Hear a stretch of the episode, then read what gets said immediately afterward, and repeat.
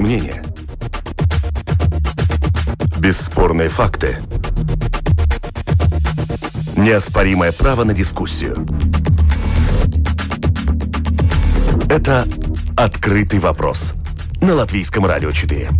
Здравствуйте. Итак, в эфире программа «Открытые вопросы». Как обычно, в понедельник мы обсуждаем в «Открытые вопросы», которые ставят перед нами международные события. У микрофона автор и ведущая программы Валентина Артеменко. В студии вместе со мной работает политолог, профессор университета имени Страдания Илга Крейтуса, а на прямой телефонной связи профессор факультета европейских исследований, тоже университета имени Страдания Андрей Спруц. Андрей, добрый день слышите?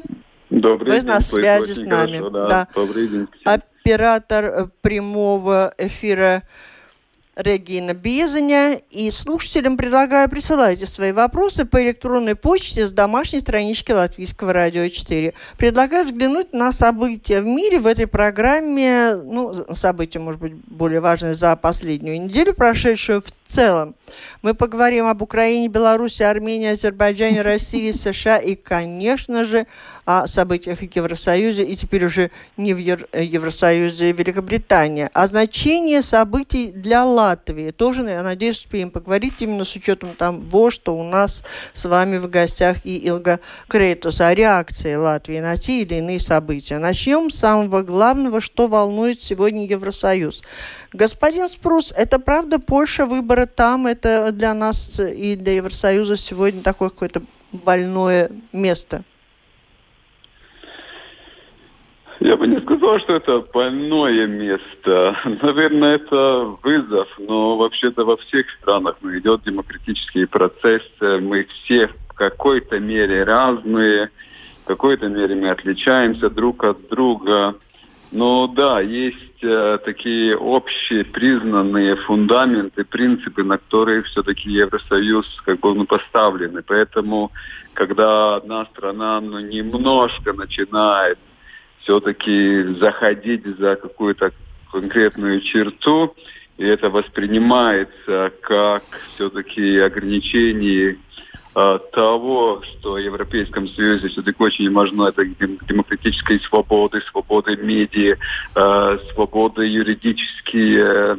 Э, так что в, это, в этом смысле тогда, конечно, здесь э, вопросы и вызовы. Но, с другой стороны, как я уже сказал, э, каждая страна все-таки у нее тоже есть свои принципы э, организации общества, и пока она все-таки остается границах э, демократии, ну, наверное, здесь нет как бы, ну, ну Господин так, Спрос, ну вы просто нам говорите как политика, вы же у нас политолог. А что, что такое начинает заходить? Я честно признаюсь, что не все слушатели в курсе, только многие читают и понимают, и вас я много слушала о том, что возникли проблемы, определенные трения, в том числе между Польшей и Германией. В чем дело? Что именно меняется? Ну, не меняется сейчас, меняется уже последние 4-5 лет. Э, при власти партия довольно консервативная, которая, во-первых, считает, что Польша на первом месте, это в какой-то мере нормально, а, и делает то, что, как я уже говорил, воспринимается в Европе, может быть, не полностью как а, ну, позитивном смысле этого слова. Это, во-первых, свобода судебного, судебной системы, это свобода медиа. И с одной и с другой стороны, или в одном и другом вопросе, э, правительство считает, что у него есть право, э, что у него есть право организовать так медиа, которые все-таки представляют, во-первых, э, мировоззрение и позицию большинства, они говорят, что мы выиграли, и поэтому медиа, публичные медиа, они должны э, показывать, демонстрировать позицию то, что тех, кто при власти, потому что это выбор большинства, а во-вторых, чтобы судебная система начинала работать, как бы она, она делается более эффективно, но в процессе здесь есть признаки того, что все-таки политический контекст, он довольно присущен. Поэтому нет дыма без огня. А, с одной стороны, как я уже говорил, можно с этим как бы соглашаться, и можно говорить, что у правительства, у страны есть свой выбор, но когда это начинает уже заходить за линии, где начинаются все-таки вопросы, нет ли ограничений демократических свобод, демократических принципов, тогда, наверное, здесь и Германия, и Евросоюз, и другие страны ну, начинает критиковать. И мы уже помним, что только одна страна высказала, что как бы не, не будет поддерживать никаких санкций против Польши, это Венгрия. Но мы знаем, что в господин Орбан, ну, тоже, наверное, не самый белый и пушистый в смысле того, как э, демократия функционирует э, в Венгрии, где сейчас уже немножко-немножко это начинает уже ну, нам э, припоминать хорошие времена, когда одна, одной партии там 70-80% голосов, но и трудно говорить про какую-то политическую конкуренцию. Илга, да, да. вы, наверное, э, про то, как они начинают заходить, кажется... Нет, я немножко, немножко по-другому смотрю на вопрос Польши, поскольку Польша дает нам определенные исторические уроки. Во-первых, Польша доказала то, что в многопартийной системе одна партия может получить большинство в парламенте. Не просто большинство, а 50 плюс, да, то есть создавать свое. Это, о чем всегда обещают все партии в Латвии, что они получат 51 голос в парламенте и будут создавать правительство. А, и по теории это невозможно при многопартийной системе, да. Польша показала, что это можно. Но Польша сейчас создает, по-моему, другой прецедент, когда возникает вопрос, что такое демократические ценности в Евросоюзе и насколько они универсальны и насколько они могут быть... То есть она подвергает сомнению yeah, сомнению, сомнению этого. И она, Польша, исходя из того понимания, э, где очень большое влияние, по-моему, католической церкви, это из того, как они относятся к абортам, как они, а, она, они относятся к однополому браку? Этот вопрос как-то мы сейчас не поднимаем наверху, но это очень актуален. И, по-моему, этот вопрос, который разделяет отчасти польское общество. Но Польша показала еще один интересный момент, который заставляет политиков задуматься. На выборах в парламент то мы победили, а на выборах президента – еле-еле, там один процент, по-моему, с чем-то да. от, от, отделил. И отделил от человека, который не просто как будто, ну так, немножко противоположно, но полностью противоположно. И это, по-моему, создает такую очень сложную ситуацию. Э, вы знаете, как в Америке бывает, когда почему Трампа не могут сделать импичмент, например, потому что его партия берет верх в Конгрессе, да, а если демократы бы брали верх в э, по делегатам, да, по, по участникам человеком, то еще Бог знает, как это произошло бы. И в Польше сейчас получается эта ситуация, когда правительство как будто большинство, а президент в таких очень шатких, э, шаткой ситуации, да, и, и это заставляет задуматься, что было неправильно сделано и какое неправильное поведение, какие неправильные постановки, что Польшу разделили на две вот части. я хотела сейчас Андрей спросить, как раз он в одной из наших программ давно-давно, я помню, отметил, что вообще в мире сегодня наблюдается наблюдается э, вот эта ситуация, когда страны оказываются ну, разделены на две противоположные. Да, но это, это знаете, это, это результат глобализации всего процесса, который происходит. Более молодое поколение, оно смотрит совсем по-другому, да, совсем по-другому по поведению, по отношению между людьми, о национальном государстве и так далее, да. Более старые, старшее поколение... А, по возрастному? Опять... Андрей, согласна, по, возра... по возрастному как-то идет водораздел этих противоречий? Я думаю, что мы вообще-то живем в мире, когда это фрагментация, это не только раздел на две части, но вообще, вообще-то фрагментация, какая-то фрагментированная даже поляризация разных групп, она вообще-то довольно естественна. Почему? Потому что мы можем читать, мы можем общаться, мы можем мобилизовать друг друга через разные социальные медиа, мы более и более как бы ну, все-таки живем в своих разных группах идейных. Это часто не должен идти на какую-то там э, встречу партии, и там выходишь и приходишь, и более-менее ты связан с, как бы более с таким большим партийным обществом. Сейчас каждый сам э, за себя, и каждый считает, что у него право мысли, право высказаться, у него правильная, и у него и ее правильная позиция. Но вот это означает, поэтому, что... Поэтому я бы сказал, что раздел, то, что вы спросили, раздел, mm наверное, здесь очень разным принципом. Раздел молодые, более старые, образованные, менее образованные, город, э, не город, э, восток, э, запад. И Польша, даже если мы говорим про Качинского, это гений, тал талант Качинского, мы можем критиковать его, но то, что он все-таки, во-первых, в истории Польши вот получил эти примерно 50%. Там тоже ситуация непростая, потому что когда надо было про выборы президента Польши голосовать, тогда все-таки партия, которая как бы внутри его политической силы, она проголосовала против. Так что там тоже раздел внутри политического движения. Я бы не сказал, что у Качинского, у лидера э, ПИСа, что у него как бы партия, это более политическое движение, поли консервативное движение. А, но он, он смог сплотить э, вот это движение, вот более консервативное, более религиозное, тоже на процессе так на конфликте противостояния. Он очень хорошо мобилизовал большинство через противостояние. И тоже на социальной солидарности. Но сейчас вот этот один процент, э, который получил Анджей Дуда президентский выбор, показал, что вообще-то очень-очень ну, позиция, она деликатная, чтобы не сказать, ну, непростая. И у все, давайте за Польшу завершать. У меня же столько вопросов, я вам говорил, да? Ну, То есть мы стоим накануне, судя по всему, достаточно серьезных перемен вообще в мире, если везде и молодые, ну, и разные группы стали знаете, проявляться. я бы сказала, что мы не можем сейчас никакой прогноз сделать, поскольку есть такой COVID-19, который регулирует то, что он хочет или можно так неживое да, существо.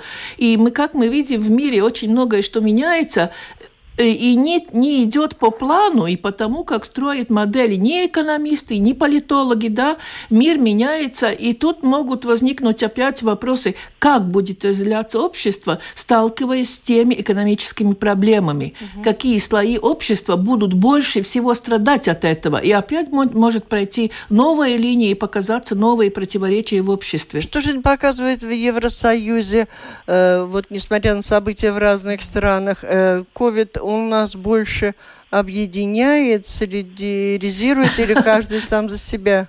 Я сегодня смеялась, что от COVID довел до того, что Макрон стучал кулаком по столу. Я вспомнила Хрущева в Объединенных Нациях. Он, ну, он туфлей и, стучал по и столу. Что он да. настучал? Он настучал. Ничего он не настучал. Его довели до того, что он стучал кулаком. Да? И это показывает, что в Евросоюзе тоже COVID провел определенную черту и начинается более э, видимо и более значимо то деление, о ком мы говорили уже раньше, что Евросоюз тоже делится Э, на запад-восток, на север, на юг, да. И сейчас это разделение, когда идет вопрос о деньгах, об экономических интересах, проявился очень-очень серьезно. И, и я так слушала, что это Европарламент, чуть не как латвийский парламент, всю ночь работал над вопросами бюджета и деньгами, ни к чему не, приш, не пришел в конце концов.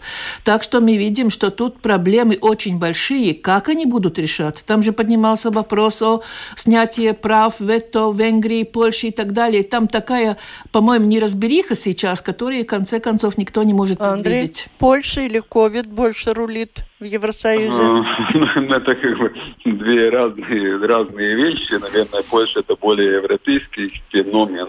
И я бы все-таки не преувеличивал ну, как бы влияние Польши на там солидарность. Ну не перессорятся страны, которые но за нее это, и против нее, не перессорятся? Да, я согласен. Я согласен в том, что, конечно, Польша это большая страна, это сейчас входит после Британии как бы большую пятерку, и сама Польша считает, у нее тоже место в этой пятерке.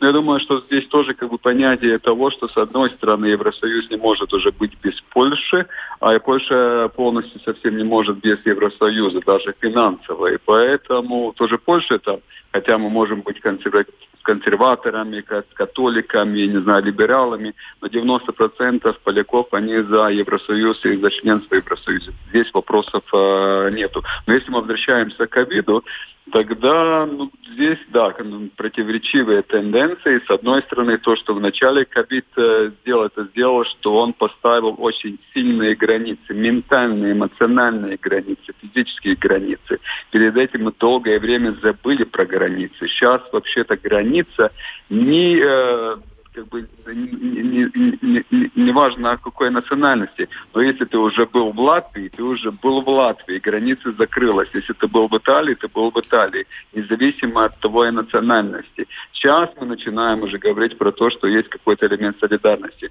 Но то, что говоря про Польшу, и то, что мы можем говорить про разные другие там тенденции в мире, мы смотрим, тогда вообще-то ковид – с одной стороны, можно сказать, что здесь был вопрос, как это влияет на демократию, и это ли не э, негативно влияет на демократические силы, демократические тенденции. Но, с другой стороны, вообще-то мы можем сказать, что ковид, он расшатал позиции вот, лидеров, которые ставили ну, на такой авторитарный стиль.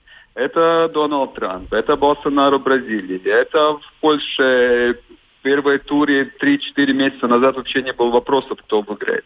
А это про Беларусь и Лукашенко, это даже про Россию и Путина. Вообще-то ковид, он был очень невыгоден для тех лидеров, которые ну, все-таки строили общество через такую сильную руку, и когда ковид пришел, оказалось, что эта сильная рука до конца не работает, что вообще-то демократическое участие в процессе общества более важно и более даже эффективно, чем вот это восприятие, строение конструкции вот сильной руки сильного лидера.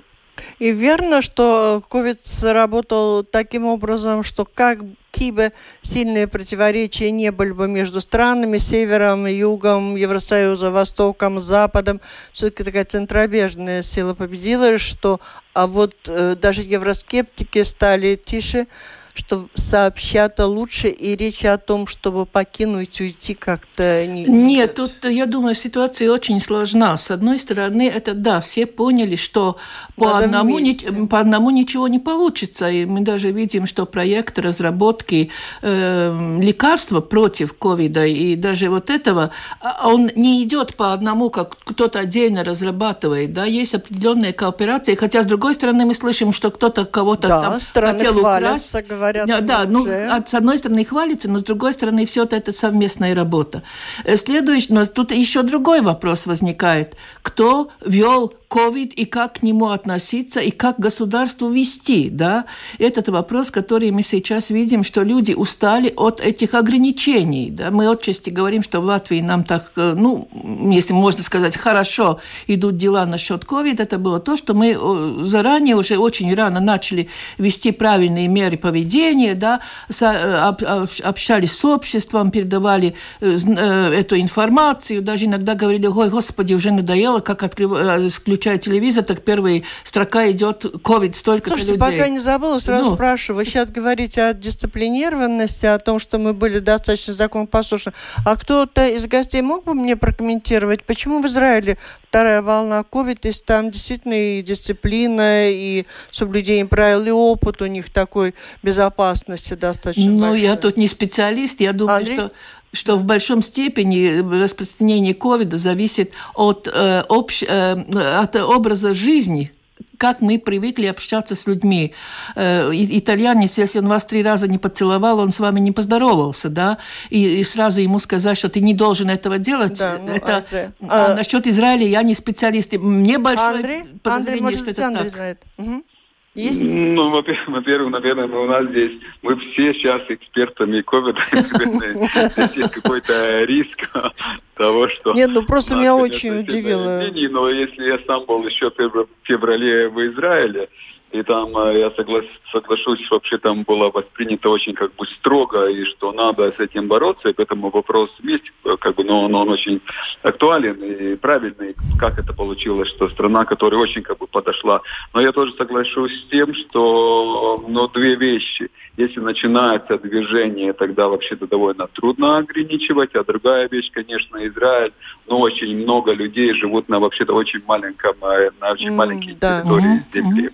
Здесь Латвии, но у нас есть все-таки, мы можем разное говорить, да. у нас прерогатива, привилегия э, э, дышать свежим воздухом, не видя никого э, как бы ну, рядом. в Израиле ситуация, она, она иначе. Там же каждый метр святой земли, ну, там на это претензии довольно много человек, которые как бы за этим стоят или на этом метре mm-hmm. стоят. Понятно, да, спасибо. И вот Евросоюз закончим сейчас до перерыва. Я хотела еще спросить, а куда делись бесчисленные корабли с нелегальными мигрантами, которые направлялись в Евросоюз? Их больше нет, не плывут? У них там на родине жизнь наладилась? Э, нет, мы просто не получаем ту информацию, которая, которая по-моему, оттуда должна была поступить, поскольку COVID стал на первой стороне. Но я уже знаю, что есть противостояние, вопросы и в Греции, и в Италии ставятся о том, что э, беженцы прибывают, и при том очень многие из них заражены ковидом, да, и поэтому Евросоюз как будто помалкивает, потому что не дает это еще один повод почему выступать против вообще миграции не хватает, мы не можем сами своими справиться, да, и тут еще что делать дальше, и как, куда, куда идти, То есть ними они людьми? вот тысячами так и... и... Ну, я не знаю, насколько, поскольку а, информации да? мы сейчас... Видите, как у нас... И тут вопрос информации о том, о, о, о чем говорит и профессор, да, что информацию, которую мы получаем, мы получаем не общую, а довольно отобранную и в Латвии. А COVID мы сейчас получаем информацию, Ила, а насчет ну, поэтому вы у меня тут на связи в студии, да, а чтобы ответить, если, если накопали. Мы-то а, читаем тоже те же самые Андрей, СМИ и получаем Андрей, информацию. Что-то, что-то знаете про корабли? Знаете, я соглашусь здесь э, с этим кредитом в том смысле, что вообще-то но мы живем от одной новости к другой новости. И вообще-то, если сейчас новость COVID, тогда мы вообще-то все забыли. И, наверное, что есть какие-то корабли, хотя опять, ну, в этом смысле, что мы границы закрыли, но сигнал беженцам, он mm-hmm. довольно такой, э, ну, негативный. Да. Давайте сюда не приезжайте, границы есть. И если даже вы приедете, ничто не работает, пособие не получите, будет вам надо оставаться где-то там 14-20, сколько там мне еще в карантине. И, наверное, сейчас вообще-то привлекательности Европы и движение, но оно тоже уменьшилось. Но я не исключаю, что, конечно, движение продолжается, хотя оно, оно уже уменьшилось э, ну, последние года. Вообще-то границы уже закрылись. Сигнал был довольно конкретный, что мы вообще-то вас здесь э, я бы сказал, просто это Нету не кораблей, Илга. Есть, есть. Это я немножко пошастала по, по, по разным каналам информации и о том, что э, там есть даже э, ну, выступления э, местных жителей, что не давайте их сюда. Там с одного корабля 27 случаев ковида было только с одной этой лодки, которые там, да. Поэтому так что сказать, что, ой, господи, ковид нас избавил от, от мигрантов, нет, это нельзя сказать. Но процесс снизил. уменьшил. Давайте сделаем паузу. Это «Открытый вопрос» на Латвийском радио 4. Итак, в программе «Открытый вопрос» обсуждаем международные события и их значение для Латвии. Политолог, профессор университета имени Страдания Илга Крейтус и профессор факультета европейских исследований университета имени Страдания того же Андрей Спруц э, в студии и на связи со студией Латвийского радио 4. Слушатели, присылайте свои вопросы по электронной почте, и гости смогут прокомментировать ваши вопросы. Следующий вопрос, как я уже говорил, надо же успеть охватить все. В Беларуси оппозиция – это реальная оппозиция или это так отдельные штучные товары? Смотря на какую информацию и откуда берете, да. Так. Если смотреть Евроньюз на сегодняшний день, то вы видите, что, что там первый раз себя кандидаты в президенты выдвигает женщина, муж которого отстраненный оппозиционер, да. И если вы слушаете там пару э, дискуссий, которые возникают против этого, то кажется, что ее чуть ли уже не, не чуть ли уже не избрали, да. Если вы читаете другие источники, то сказать о Мы серьезной... вас пригласили, чтобы вы нам рассказали, как на самом деле. Я на, на сегодняшний день я не столько думаю об оппозиции, что есть серьезный оппозиционер, потому что человек, у которого есть деньги, чтобы делать свою рекламную кампанию, вспомним, что выборы это всегда реклама, а реклама всегда что? Деньги. Единственного человека, у которого реально были деньги, сняли с дистанции. Но я думаю, что самая большая оппозиция у Лукашенко – это ситуации, которые создал COVID и в самой Беларуси, и вокруг Белоруссии. И тут батька, извиняюсь, что я его так называю, но в народе его все так называют, да, он не может сделать то, что он обещал, да. И там, несмотря по внутренним этим ситуациям, по, по, по, по приросту зарплаты и так далее, э, что это не исполняется, и поэтому я больше считаю, что ситуация больше оппозиция Лукашенко, чем некоторые э, члены, которые двигают свою персону. Господин Спруц? А, ну, По наверное, Беларуси. я бы сказал, что, конечно, Лукашенко еще популярность в обществе, я бы, я бы сказал, все-таки довольно большая, и что вообще-то, чтобы остаться при власти 26 лет, э, должен быть довольно ну, хорошим политиком и эффективным политиком. Но есть две вещи. Одна уже была, одна вещь уже была сказана, а, что здесь как бы две оппозиционные тенденции, они сплотились. Это, во-первых, COVID, а, что показал, что вообще-то все-таки это эффективность, а, что благополучие где можно акцептировать, хорошо, у нас нет демократического бот, но ты эффективный лидер, и ты нам даешь э, благополучие. Ну, как бы здесь это под вопросом.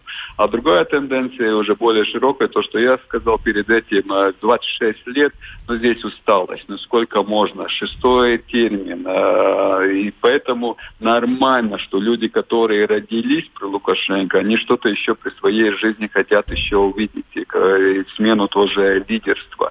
И поэтому вот эта неэффективность или вопрос эффективности э, в контексте ковида, усталость от все-таки всего этого сделала то, что вообще здесь есть энтузиастам, и здесь есть оппозиция, которые все-таки хотят перемены, даже несмотря на что этот оппозиционер собой представляет, потому что вообще-то эти оппозиционеры очень разные, разные идеи, разные э, перспективы, но то, что есть просто оппозиция к власти, она, видим, что все-таки дает какой-то энтузиазм, и, и, и ну, здесь есть поддержка от общества тоже, как мы видели по отношению вот одной из оппозиционных кандидатов, э, женщины, которая Тихановская, которая сейчас э, смогла несколько тысяч людей все-таки вывести на улицы.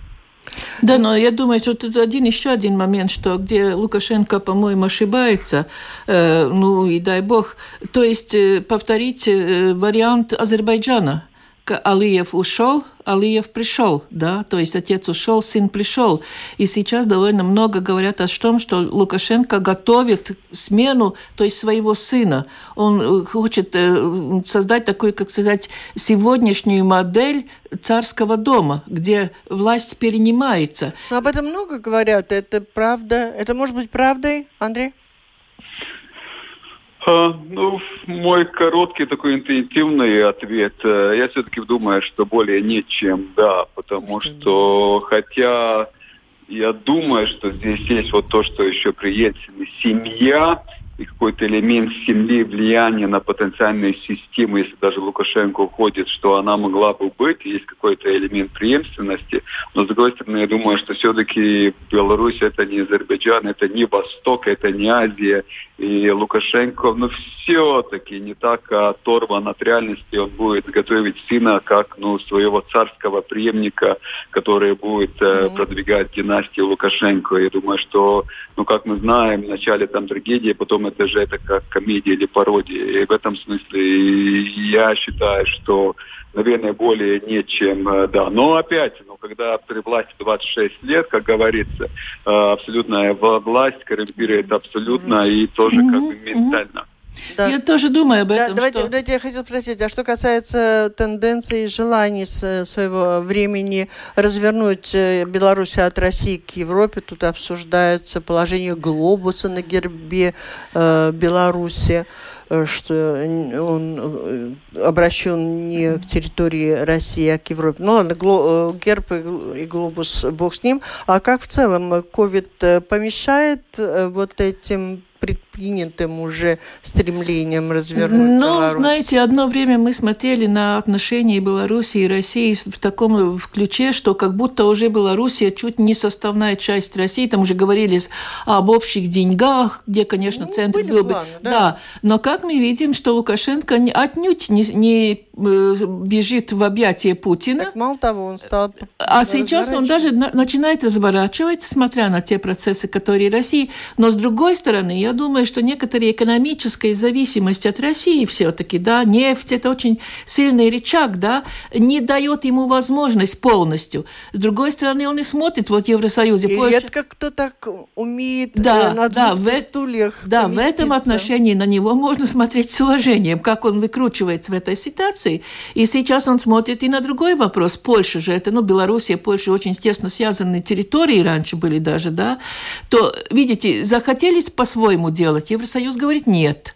И Лукашенко тоже при себе думает, а чтобы мне все делать и выполнять, да, с другой стороны, экономически отойдя от России, что будет с Белоруссией, он не просто диктатор, он мудрый человек, но 26 лет, знаете, это иногда уже человека mm. делает, что ну, он... так куда он сейчас больше, на ваш взгляд? Ну, я думаю, что он сейчас, и он должен пройти, во-первых, выборы в президенты, и тогда будет смотреть на ситуацию, какая она будет, насколько он получит голосов, сколько процентов, насколько общество разделено, и насколько ему удастся все-таки удержать свою власть в деревне.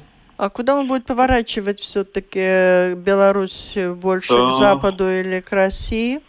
Мы помним, что вообще-то э, в начале апреля господин Лукашенко должен был да, приехать. помним, вы ждали. Угу. Да. Место тут в студии было забронировано. Да, вот видите, и это показывает то, что, конечно, Лукашенко, я соглашусь, что он мудрый человек, который тоже умеет балансировать и жонглировать и который все-таки пробует делать диалог и с соседями, и с Евросоюзом, и с Китаем, и с Россией. И с одной стороны, как бы хорошие отношения с Россией, с другой стороны, непризнанные аннексией Крыма. А так что здесь, конечно, вопросы между Россией и Белоруссией, они непростые. И можно сказать, что вообще-то Лукашенко, но он был в какой-то мере, но мы все-таки можем так воспринимать э, каким-то гарантом белоризации, э, вообще-то независимости части автономии Белоруссии.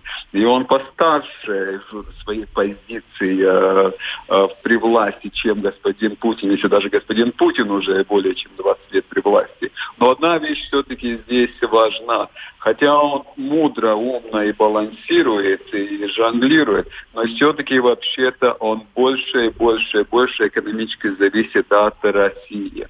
Э, Россия, она более экономически присущая. Так что здесь вот этот поле для маневра, оно, ну я бы сказал, экономически для Беларуси сужается. Если мы говорим опять про ковид, экономический контекст, но вообще-то ситуация непростая. И он мудро умел вот балансировать и даже противостоять, противо как бы по, ну, стоять или положить э, свои позиции э, между разными странами. Помним Минский диалог, где и Франция, и Германия, и Украина, и Россия сидятся при столе в Минске. Но вообще-то поле для маневра у него довольно, довольно узкое, и сейчас еще больше сужается. И про Украину надо успеть. Что там? Просто скажите, что там? Вот вы говорите, какой источник информации читаешь, что вот как-то нигде ничего не написано. Я бы хотела сказать одним словом, что в Украине, да, но, наверное, нельзя так говорить. Э, по-моему, Украина – это очень большая проблема, как сама Украина, внутренние дела, которые там происходят, так, я думаю, и в международном отношении Украина большая проблема. Э, как показала ситуация, американские деньги не решают проблемы, которые в государстве, где нерешенные меж, межособенные эти э, ситуации, где не урегулирована сама ситуация в государстве, и где все-таки как бы люди не, не давали большие надежды на нового президента, хотя его ну, занятие до президентства, по-моему, не давало таких надежд, что люди очередной раз ну, не увидели того, что хотели увидеть.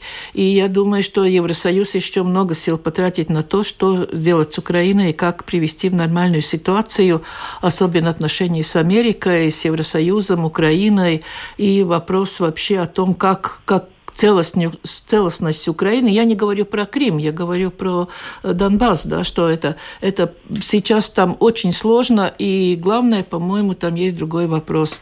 Это вопрос денег и коррупции, что сейчас Украину, по-моему, вообще ведет к, ну, э, ну, к большому кризису, поскольку коррупция – это зараза, которую не излечить так легко и просто, призывая э, специалистов с других стран, ну, хотя Шака, Саакашвили специалистом не назовешь, но мы знаем, что даже наши латвийские, латвийские представители были там привлечены, но это не дало результата.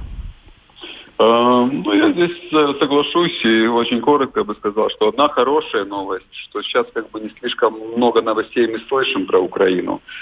Но это как бы хорошо, что немножко более по, потише, хотя ну, релятивно потише, потому что не слишком давно-то тоже погибло несколько украинских военнослужащих.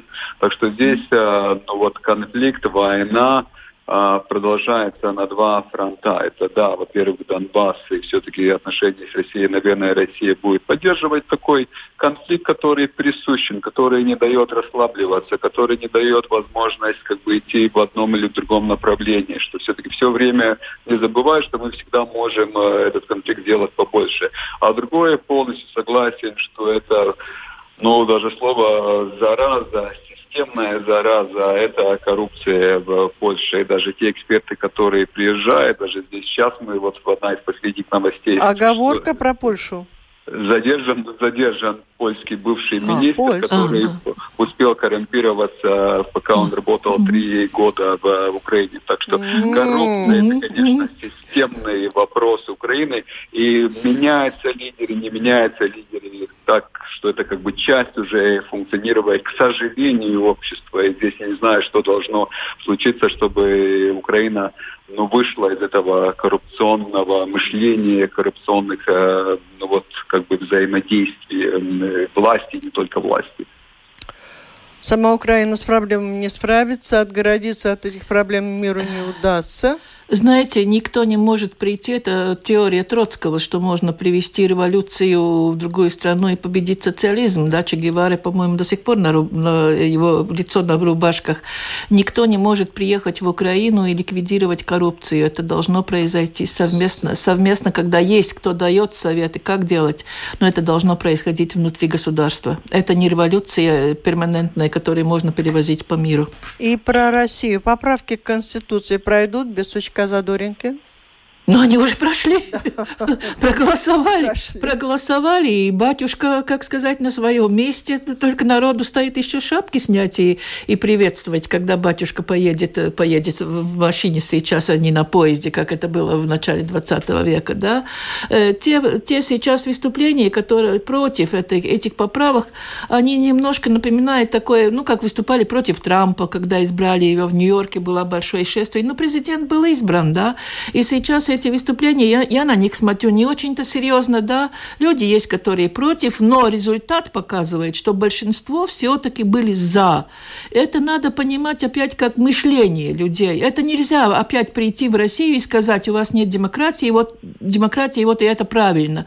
Это мышление народа, это вопрос о том, как воспринимается власть, э, что понимается под демократией, это и влияние, я думаю, и церковной власти, потому что в России мы как-то мы больше, когда церковь упоминаем, мы говорим о Польше, но мы забываем, что в России православная церковь имеет э, определенное влияние, даже, я сказал, большое влияние на людей, да, даже больше, чем в Латвии, если мы говорим про церковь. Так что эти поправки пошли. Э, пойдут ли они на пользу России? Ну, об этом мы еще увидим, поскольку там тоже, ну, 20 лет, кажется, хватит. Э, ну, человек просто устает от этого всего, ну, что есть. Же, ну, немножко поменялся с местами с Медведевым, да, и опять человек-то сам не чувствует иногда, что он устал и что надо меняться. И тут должно кто-то другой, может быть, повлиять, но тоже я не вижу серьезной оппозиции, которая сейчас могла бы выступить против господина Путина. Андрей, ну, Конституция, ситуация э, в России, ее а, актуальные самые ну, господин, господин Путин умный политик тоже при власти Вокруг уже все умные и... политики. Угу. Вокруг умные политики, да, хотя не все полностью идет э, в порядке как бы со, с совсем то, что вокруг. И между народными, и между государственными отношениями видим конфликты. И то, что внутри страны экономически тоже с ковидом. Но если возвращаясь к Путину, у российского общества были две вещи, которые они как бы довольно очень хотели. Во-первых, они хотели все-таки еще большинство Путина, а другая парадоксально, они хотели перемен. А, но Путин сейчас им предложил и себя, и перемены э, конституционные перемены. Так что в этом смысле как бы очень хорошо, что вот да, меняемся, мы интегрируем какие-то вопросы, и, конечно, вопросы там более консервативного плана, э, Конституции, более официально, но, с другой стороны, еще я предлагаю себя. Так что в этом смысле, опять, довольно искусственно, довольно, довольно умно то, что было как бы сделано. Но, с другой стороны, умно э, в такой краткосрочной перспективе, но если мы говорим про долгосрочную перспективу, тогда опять вот эти вопросы о усталости, а сколько же можно. В 1936 году, если мы сейчас начинаем думать в таких категориях. У Путина будет уже сколько там, 84 лет, но это все-таки уже довольно такой э, большой возраст. Э, и поэтому но вообще-то мы должны помнить, да, у России свой, своя путь. Россия, конечно, она суверенна. Это восприятие, на котором Путин довольно хорошо играет. И мы даже можем сказать, что это не путинская Россия, это российский Путин. Путин тоже э, это как бы продолжение того, как Россия, как российское общество себя само воспринимает. Но опять, все-таки российское общество, оно каждые 25-30 лет, оно хочет перемен, довольно фундаментальных перемен. И мы не можем сказать, что российское общество это как бы а, детерминировано, что оно просто уже ну, должна всегда быть э, и жить в авторитарной системе. Поэтому я думаю, что здесь есть тоже ограничения, как продолжать. И сам Путин, наверное, я бы думаю, что если он умный, то, что я в самом начале говорил, наверное, все-таки он не будет до 2036 года. Он просто сказал, знаете, у меня сейчас поле для маневра, я могу остаться, я могу не остаться, я вообще-то здесь игрок, вы бы без меня уже, вы уже начинали обсуждать, что будет после 2024 года, как бы я уже ушел, я никуда не ушел. Я думаю, это довольно сильный сигнал, но как это будет продвигаться, опять, наверное, не слишком а, просто это сейчас сказать, но я думаю, в один момент это Хабаровск тоже э, показывает, и протесты, и митинги уже несколько дней Хабаровске, что вообще-то Россия это не простое общество. Российское общество тоже не бесконечно э, своей поддержки вот этой авторитарной системы, которая не всегда работает эффективно, как тоже ковид показал. Все, у нас два вопроса, на которые вы ответите э, вы да, или сами нет? и по одной минуте. Переговоры Хорошо. Сербии и Косово под давлением Запада итоги. Просто информационно. Я поняла, что это довольно важный процесс. В чем суть? Сербия, Косово? Любой из вас. Кто первый? Я думаю, что это важный, важный, важный процесс. Конечно, мы не хотим в Европе конфликт, здесь был довольно кровавый конфликт. Но здесь, я бы сказал, все-таки такой долгосрочной перспективе здесь есть позитивная, позитивная перспектива. Почему? Потому что вообще-то все Балканы, они хотят несмотря на все проблемы, они хотят стать членом Евросоюза. Поэтому это главная мотивация. У них есть возможность стать. В отличие от Украины, и поэтому здесь очень будет трудно бороться с коррупционной заразой, потому что нет вот этого сильного сигнала. В ситуации Сербии, в ситуации потенциально Косово, здесь есть возможность, что все Балканы станут mm-hmm. членами части Евросоюза. И это, конечно, позитивный такой э, ну, сигнал, который... Ясно, все. Все. Армения, Азербайджан на пороге конфликта, да, из-за чего? Илга? Ну, это, там есть причин сколько, сколько угодно, но я бы хотела немножко еще насчет Косово сказать. Э, Косово определенный э, прецедент, когда само объявило о своем независимости, и я не знаю, насколько серьезно другие европе... Э, балканские страны воспринимают Косово как реальную демократическую страну, международных отношениях и почему оно такое должно существовать и высказывать свои претензии, поддерживать. Там исторические, исторические корни очень большие. А насчет Армении и Азербайджана, по-моему, этот конфликт никогда не кончался, что все время он, он был и существовал. Сейчас он просто перешел уже в активной фазе, когда применяется оружие. Э, мы не забудем Карабах не забудем то, что происходило в конце 80-х годов. И там все время это противоречие, э, как сказать, было и вопрос о том, куда ориентация почему и как турецкая сторона, российская сторона, ориентация Армении и выдвижение по требованию Азербайджана, это, по-моему, возникает новый такой очаг, где решения такого быстрого я, например, не вижу. Андрей, взорвется очаг? Э, я думаю, он будет взрываться эпизодично, регулярно, но, наверное, все-таки здесь есть тоже как бы Восток, где ну, мы показываем мускулы, мы даже и готовы на какой-то конфликт, но вообще-то я думаю, что страны, если не будут какие-то очень большие внутриполитические проблемы у лидеров, во-первых, у господина Алиева, тогда, я думаю, все-таки на такой полный конфликт а, страны не пойдут. Почему? Потому что вообще-то еще мы не забываем, что Россия тоже в Армении, российские войска в Армении, поэтому Азербайджан, он будет как бы показывать свою силу. Мы должны помнить, что азербайджанский милитарный военный бюджет, он побольше всего армянского государственного бюджета. Так что в этом смысле, конечно, в Азербайджане говорят, что мы просто подождем свое время, когда мы можем э, или сможем э, как бы взять то, что наше. А поэтому я думаю, что конфликт, этот очаг, он останется здесь, наверное, мы можем смотреть пессимистично. Э, взорвется как бы большой конфликт. Я более думаю, нет, чем да, хотя опять, но это все-таки тоже здесь эмоции довольно сильны, и мы никогда полностью это не можем игнорировать. Но я думаю, что все-таки здесь будут такие эпизодичные пятидневые конфликты, войны, но они не будут э, переходить в более как бы кровавую эскалацию. Ну, все завершаем мы с вами практически. Конечно, мы с вами много говорили о том, о значении политиков, политики в разных стран, о влиянии ковида на эту политику. Ну, вот наш слушатель пишет очень распространенное такое заявление по низкому уровню смертности и высокому характеру нанесения экономического ущерба. Можно уверенно сказать, что COVID-19 – это заказной агент в проекте глобального управления. Будет много волн так как волны будут запускаться там, где надо внести изменения глобалистам. Я бы не считала, если бы это не была очень распространенная мулька. Ну, я могу вам ответить, есть и другая, что как будто человечество было создано из космоса, и космос регулирует количество да. людей на Земле. Ну, люди верят вот. в это. Вот ну, а что, если такая теория существует, и даже в, школьной, в школьном учебнике она записана, почему людям не верить?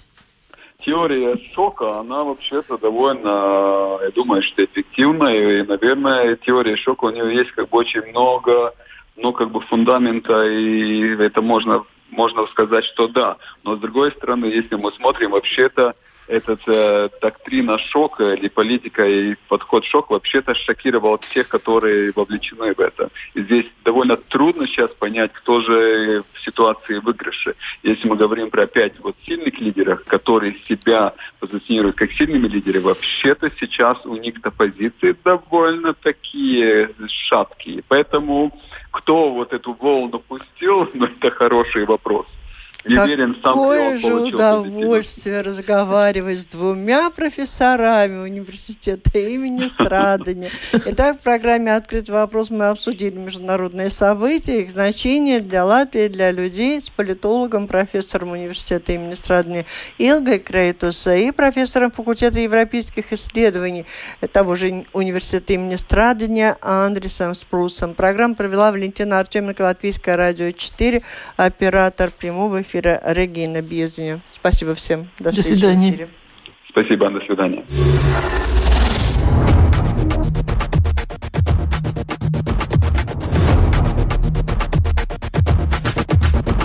Спорные мнения. Бесспорные факты. Неоспоримое право на дискуссию. Это «Открытый вопрос» на Латвийском радио 4.